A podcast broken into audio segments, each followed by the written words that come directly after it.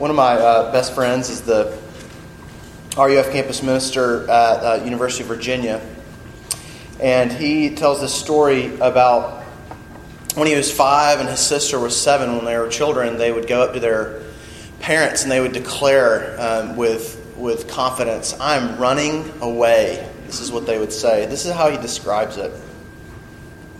I was five, my sister's seven. Every now and then, we'd boldly declare to our parents, We're running away. Our motives often varied. Didn't think our parents were being too fair, didn't like the rules, sometimes just being stubborn kids. And a few of these times, we actually did run away, and I can remember it vividly. We would gather a few things and we'd run out the front door, all the way out, one house over to the next door neighbor's backyard. And we would hide underneath their back porch. We thought this was an amazing hiding spot. And of course, what we didn't know is that this amazing hiding place was still in view of most of the windows of our house, and our parents could actually see us sitting there hiding. They knew exactly where we were. And after hiding there, uh, they, what felt like a whole day to us, which was actually about 30 minutes, we would come, uh, we'd always be called back and go home because at the end of the day, we knew that that was home. And even in our silly rebellion, we know we'd be still we'd still be welcomed in, still be embraced, and we'd still be loved.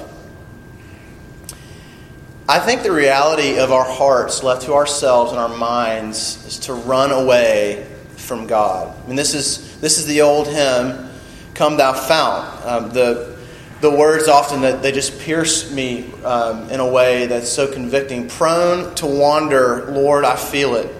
Prone to leave the God I love. This morning, we're going to look at perhaps Jesus' most uh, popular parable, and this is the parable of the prodigal son. And this parable, the reason why it is probably the most popular is because it gets at the heart of the gospel in a profoundly fresh and vivid way. It's a story about a father and his two sons. The younger is the wild one, the older is the rule follower. You've probably heard this story before. And as it's probably familiar to you if you grew up in the church, as maybe the gospel is, I want to invite you to hear this story and to consider it with me in a fresh way that we might taste and see that the Lord is good with his love in the gospel. But if you'll look in your bulletin now, the text is before you. This is Luke 15, 11 to 32. And this is God's word, and He has spoken to us because He loves us. And He said, There was a man who had two sons. This is Jesus speaking. And the younger of them said to his father, Father, give me the share of the property that is coming to me. And he divided his property between them. Not many days later, the younger son gathered all that he had and took a journey into a far country, and he, and he squandered there all, all the pro- he squandered his property in reckless living. And when he had spent everything, a severe famine arose in that country, and he began to be in need. So he went and hired himself out one of the citizens of that country, who sent him a goat. To, who sent him a goat. I actually think I lost the my place in mind, I'm going to read from the bulletin. Picking up in verse 16. And he was longing to be fed with the pods that the pigs ate, and no one gave him anything. But when he came to himself, he said, How many of my father's hired servants have more than enough bread? But I perish here with hunger. I will arise and go to my father, and I will say to him, Father, I have sinned against heaven and before you. I'm no longer worthy to be called your son. Treat me as one of your hired servants. And he arose and came to his father. But while he was still a long way off, his father saw him. He had compassion and ran and embraced him and kissed him. And the son said to him, Father, I've sinned against heaven and before you. I'm no longer worthy to be called your son. But the father said to his servants, Bring quickly the best robe and put it on him and put a ring on his hand and shoes on his feet and bring the fattened calf and kill it and let us eat and celebrate. For this my son was dead and is alive again. He was lost and is found. And they began to celebrate. Now his older son was in the field. And as he came and drew near to the house he heard music and dancing. And he called one of the servants and asked what these things meant. And he said to him your brother has come home And your father has killed the fattened calf because he has received him uh, back safe and sound. But he was angry and refused to go in. His father came out and entreated him. But he answered his father, Look, how many years I have served you and never disobeyed your command. Yet you never, never gave me a young goat that I might celebrate with my friends. But when this your son came, this son of yours came, who has devoured your property with prostitutes, you killed the fattened calf for him. And he said to him, Son, you are always with me, and all that is mine is yours. It was fitting to celebrate and be glad, for this your brother was dead and is alive. He was lost and is found. It's the word of God for the people of God. Let me pray for us. Lord, we do come to you humbly. This is your word, it's living and active. You've spoken to us, and you didn't have to. You've given us your word because you long to have a relationship with us. But Lord, we, uh, we will just go through the motions here if you don't open our eyes, soften our hearts to see you, to experience you, to taste and see that you are good this morning in this familiar story. Lord, I do ask that you would have your way with us now by your Spirit that we might be more like Jesus. We pray in his name. Amen. So, this morning, uh, we're going to highlight two aspects of this parable. There's so much to say that could be said about this story. I just want to say two things. First, this story is your story and it's my story. The story is your story and it's my story. And then, second, this story is our story. So, first, it's your story, it's mine, and then it's our story together. So, first, the gospel story is your story, it's my story. But what kind of story is it? I think the first thing that we see here is that this is a story of God pursuing us in love. It's a story of God pursuing us in love. I mean, did you notice the father's response to his lost son, the little brother? Look at verse 20 again. And he arose and came to his father, but while he was still a long way off, his father saw him and felt compassion and ran and embraced him and kissed him. I mean, can you see the father? You see him? He's not standing on the front porch, arms crossed, tapping his foot impatiently. It's about time he came home. I'm glad he woke up because I have my lecture ready. It's not him at all. And I bet many of you, I, I, that's oftentimes my perception of the Father. I bet I'm not alone. Now, I want you to imagine an eager father on the lookout. Yeah, he's on the front porch but he's got binoculars. He's on the lookout for his boy. He can't contain himself when he sees him. He doesn't begin rehearsing his lecture that he's going to give his son. He runs to him. He can't contain himself. He has to run. It is important, though, that we understand uh, that the little brother's actions here are not trivial. He is truly a prodigal. In verse 12, all scholars are agreeing when he asked, asked his dad for the inheritance, what he's essentially saying to his dad, can you just go ahead and give me your inheritance and drop dead so I can have your stuff and I can go spend it on my own? So I can be autonomous. I don't need you anymore. I mean, this is what he's saying to his dad. Wanders off to a far country after he gets his dad's stuff. And then in verse 7, we read that he came to himself i.e., he wakes up. Little brother wakes up. What have I done? I'm starving out here, inside and out, and everything that I've ever wanted and needed is at home with my dad. I'm awake now. I've got to go home. And then we have the father's response of pursuing him, of running to him.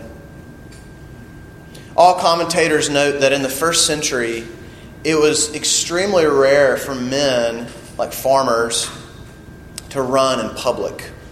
He just didn't run in public. It was kind of embarrassing. It was like not a socially acceptable thing for you to do at all. In running to his son, the father is literally embarrassing himself and risking his social status in the community because he can't contain himself. He, I have to run to him. He's my son. I don't care if it risks my social status. Y'all, when sin entered into the world, our natural inclination of our hearts have always been to wander away and to run away from our Father. We've said in our sin, I'm God, I have complete autonomy, and I'm running away from you. All the goods of life are away from home. We have everything that we need with our Father, but we've ran away. And the story of the Bible, brothers and sisters, is God's pursuit of runaways. God's pursuit of runaways. In his book, Union with Christ, Rankin Wilbourne writes this, kind of summarizing the story of the Bible.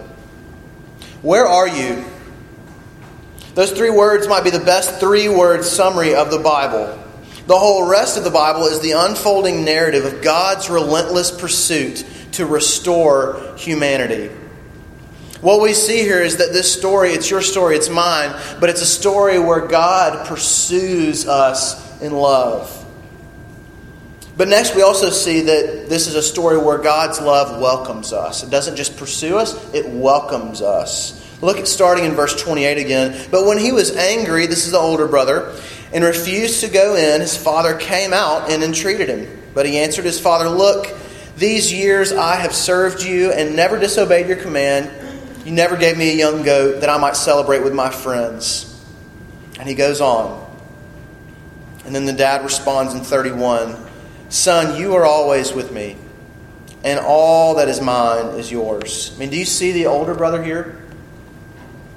You know the other older brothers in your life? Or maybe you identify more with the older brother. Dots his I's, crosses his T's, never misses his morning devotion, etc., etc. We have the older brother angry with his dad. He's, he's being so liberal with his forgiveness, he's thinking. I mean, look at what he's done. Are you kidding me, Dad? I mean, have you seen what I've done for you? I've never missed a beat with you. Are you kidding me? You're throwing the party, the fattened calves for him? It can't be true. And I actually think it's easy, you know, the parable of the Pharisee and the tax collector is this way. Maybe Pharisees in the Bible. I think it's easy for us, especially if we identify more with the prodigal type, to kind of stiff arm the, the, the Pharisee and, and like kind of finger point at him and say, like, you know, those older brother types, you know, the legalists, you know, I'm so glad I'm, we can almost be Pharisees about not being a Pharisee, almost. I think you know what I mean. But I think underneath the, the Pharisaical heart in this story of the older brother, he wants his dad. I mean, that's there's so many ways you can interpret, and I'm kind of playfully spe- speculating here. He wants his dad. And that's what the younger brother wants as well, but he's running away from his dad in a different way. And then the father responds with the simple yet unbelievably calm words of welcome Son, you're always with me. I'm always with you. All that I have is yours. Let's go inside, pull up a chair, let's enjoy the party make yourself at home. I mean, what we have here is a story of God's love that welcomes us because we're prone to run away. That's the beauty of this welcome. One of my friends says that we're prone to run away with either our feet or our hearts. We're either prone to run away with our feet or our hearts. Running away with your feet, that's obvious. That's the little brother here. That's one night stands, late night poker games, and then the hangover the next day. That's obvious, right? But then, running away with, from God with your heart's less obvious. That's the older brother. That's self righteous rule keeping to manipulate God to get his stuff. It's actually pretty socially acceptable, I think, to run away from God in your heart. But both prodigal and Pharisee, God looks at us, whoever you identify with more. He sees us and He welcomes us. This is a story of God's love that welcomes us. You are always with me. All I have is yours. That's what God actually has said to us in the person and work of His Son. You're always with me. All, I, all you have, all I have is yours. It's all yours. You don't have to run away. The party is here. The gospel story is a story of God's love that pursues us and welcomes us. And this is your story. And this is my story. Uh, one of my friends uh, is getting ordained today in our denomination, and I wrote him a letter yesterday. And um, what I told him, um, because I'm trying to figure out how to believe this and embrace this myself, is that before he is a minister, he's God's child. And before you are a teacher, before you are a daughter, before you're a sister, before you're a student, you are God's child. It's what the doctrine of adoption, that intimacy relationally, that is who you are to God. Because He's pursued you and He's welcomed you in the person and work of Jesus Christ. So the reason I'm calling this story your story and mine is that this, this gospel story, in a helpful way, is individualized. It's individualized. It's a story that meets us right where we are with the, very, the, the, nuances and particularities of our own stories and personalities. It meet, the gospel isn't just for us, it's for you. Your longings, your sins, your shame. The gospel story is your story. Or I hope it is. It's not just your story and mine, it's our story, though. There is a corporate communal sense that this story is our story. Did you notice the context of the parable here? Context? What is it? It's a party. It's a party. For the brothers, the way in which they experience and celebrate their father's love is not in isolation, it's at the party. They got to go inside now. Go to the table. Fat calf, all the wine is, it's on the way. That's how we experience God's love. It's in the party. The, the father's response My boys are home. Let's call everyone up so we can all taste and see how good this is. But here's, here's the thing this is, this is so true of us. And in the Christian life, you can't experience the love of God in isolation. You can't. Will Willimon puts it this way you just can't do this faith solo. It's not a solo act. The gospel story is our story. And as I've, I've been reading this story and reflecting on it this week, I, I'm, I'm convinced that the context of the party here provides such a helpful image of what the church is. Of what the church is. For Christians, for you and for me, to experience and celebrate and grow in God's love, we can't do it on our own. We have to do it in the life of the church. Willimon says it this way again The church on Sunday morning is meant to be the party before the party, the bash that lasts an hour on Sunday to get us warmed up, so that on that day we might fully be able to party with God and neighbor forever. Kingdom of God time is party time, Willimon says. Wofford alone, by the way. Um, we're prone to wander away from God.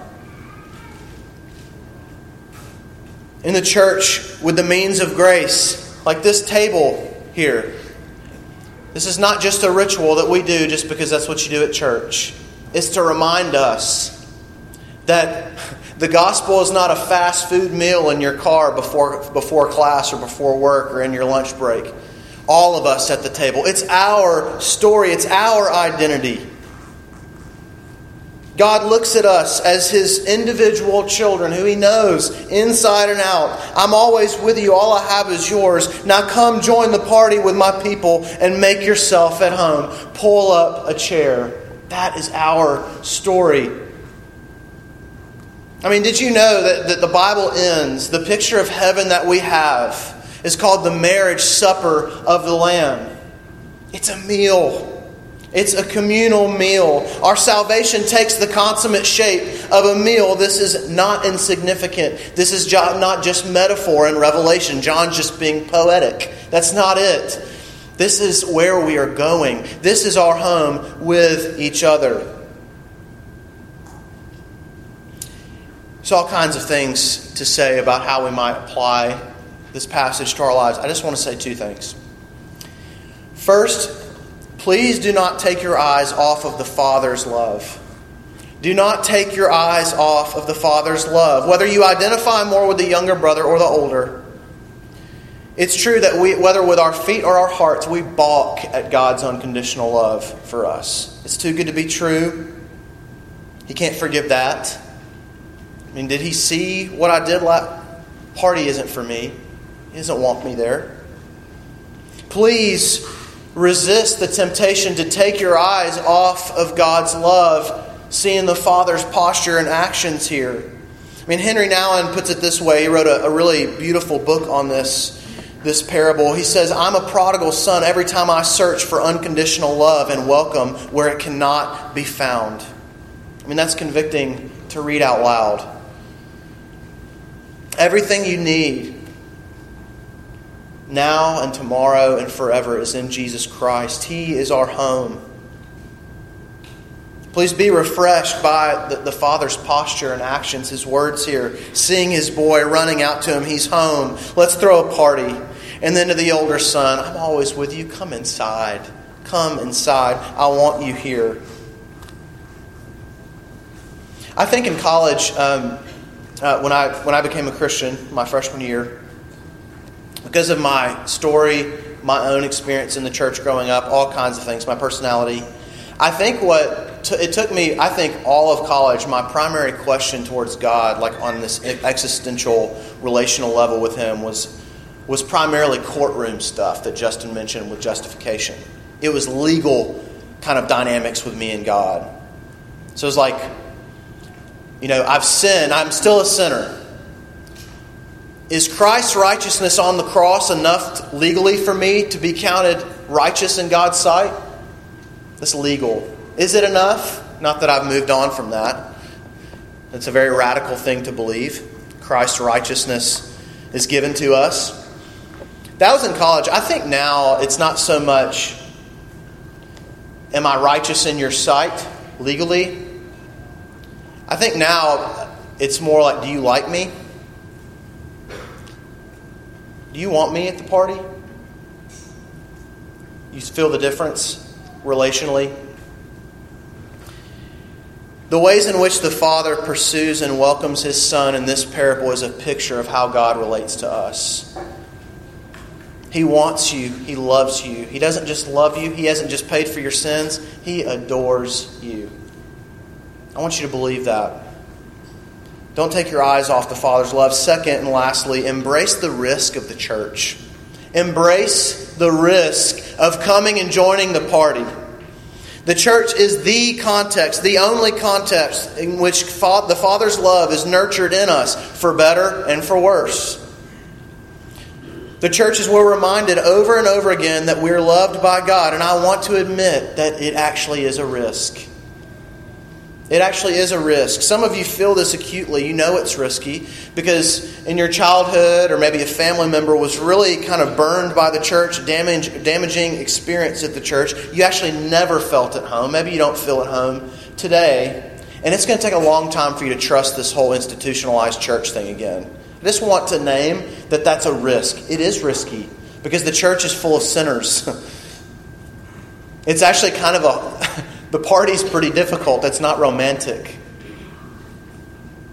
It is the best party around, though.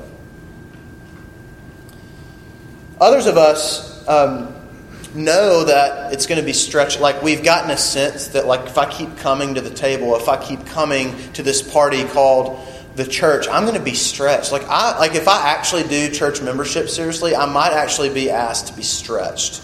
I might actually have to love people that are not like me. I actually might have to bend my schedule and do hospitality in ways that's actually really radical for a 21st century person to do in Spartanburg, South Carolina. I might actually be stretched. I also want to name that. It is a risk. But when you, because we can't do the, the Christian life in isolation, it is the risk to take because you're essentially saying, I need help. When you're here, I need help. I'm prone to wander, and I feel that in my life. I'm prone to forget who I am, what the good life is, what the good news is, and I need someone to tell me repeatedly, inside and outside the church, in word and sacrament, at the dinner table, at the hospital, who I am and who God is and where we're going and what this story is. I need someone to tell me, and I need someone to help me live it out.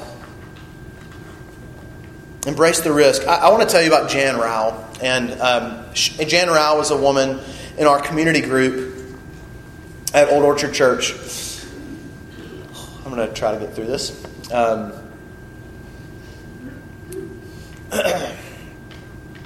uh, Jan Rao, extremely um, handicapped and uh, in her 80s, single woman, has experienced all kinds of emotional and physical trauma in her life. And she was in our community group, Old Orchard Church, right, you know, 150 people or so, just a neighborhood church in St. Louis. And Jan served those around us uh, in the community group like no one else. I never saw anyone serve anyone like Jan Rao. She was the most needy. And she served the most. She actually threw a going away party for Ivy and I before we moved here. Watching Jan serve others changed me.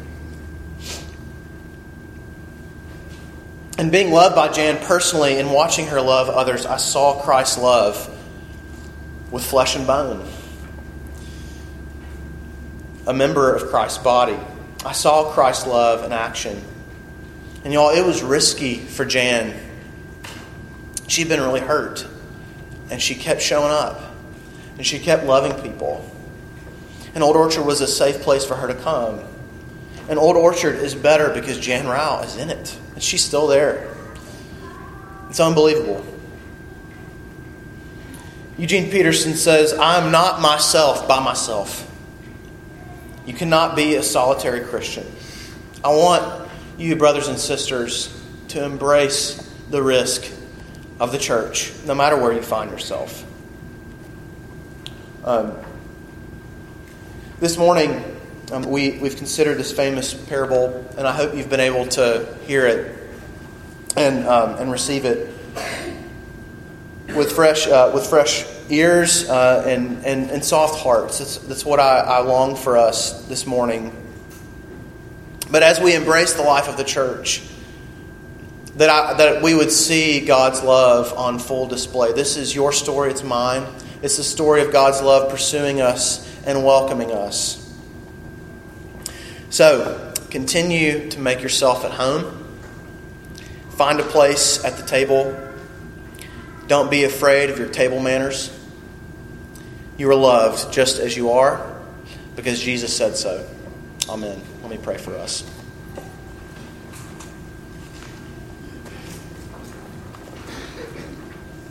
Lord, we come to you um, um, in different places with all kinds of particular sins and ways in which shame takes shape in our lives, our thought lives, what we wake up with. We're prone to wander away with you with feet, with our feet and our heart, Lord, and this looks different, and you know us inside and out on an individual basis. And you've called us son, you've called us daughter. Put our eyes on the Father's love shown in Jesus Christ, Lord, but also give us a vision the, for what the reality of this being our story might look like together as a church. And Lord, I even pray that as we come to this table, that we would have a renewed vision. That this story is our story, and it's the story worth embracing. And it's the best party around, truly, because you were there and you've pursued us and welcomed us. Lord, you are so kind to be with us now through Christ. Amen.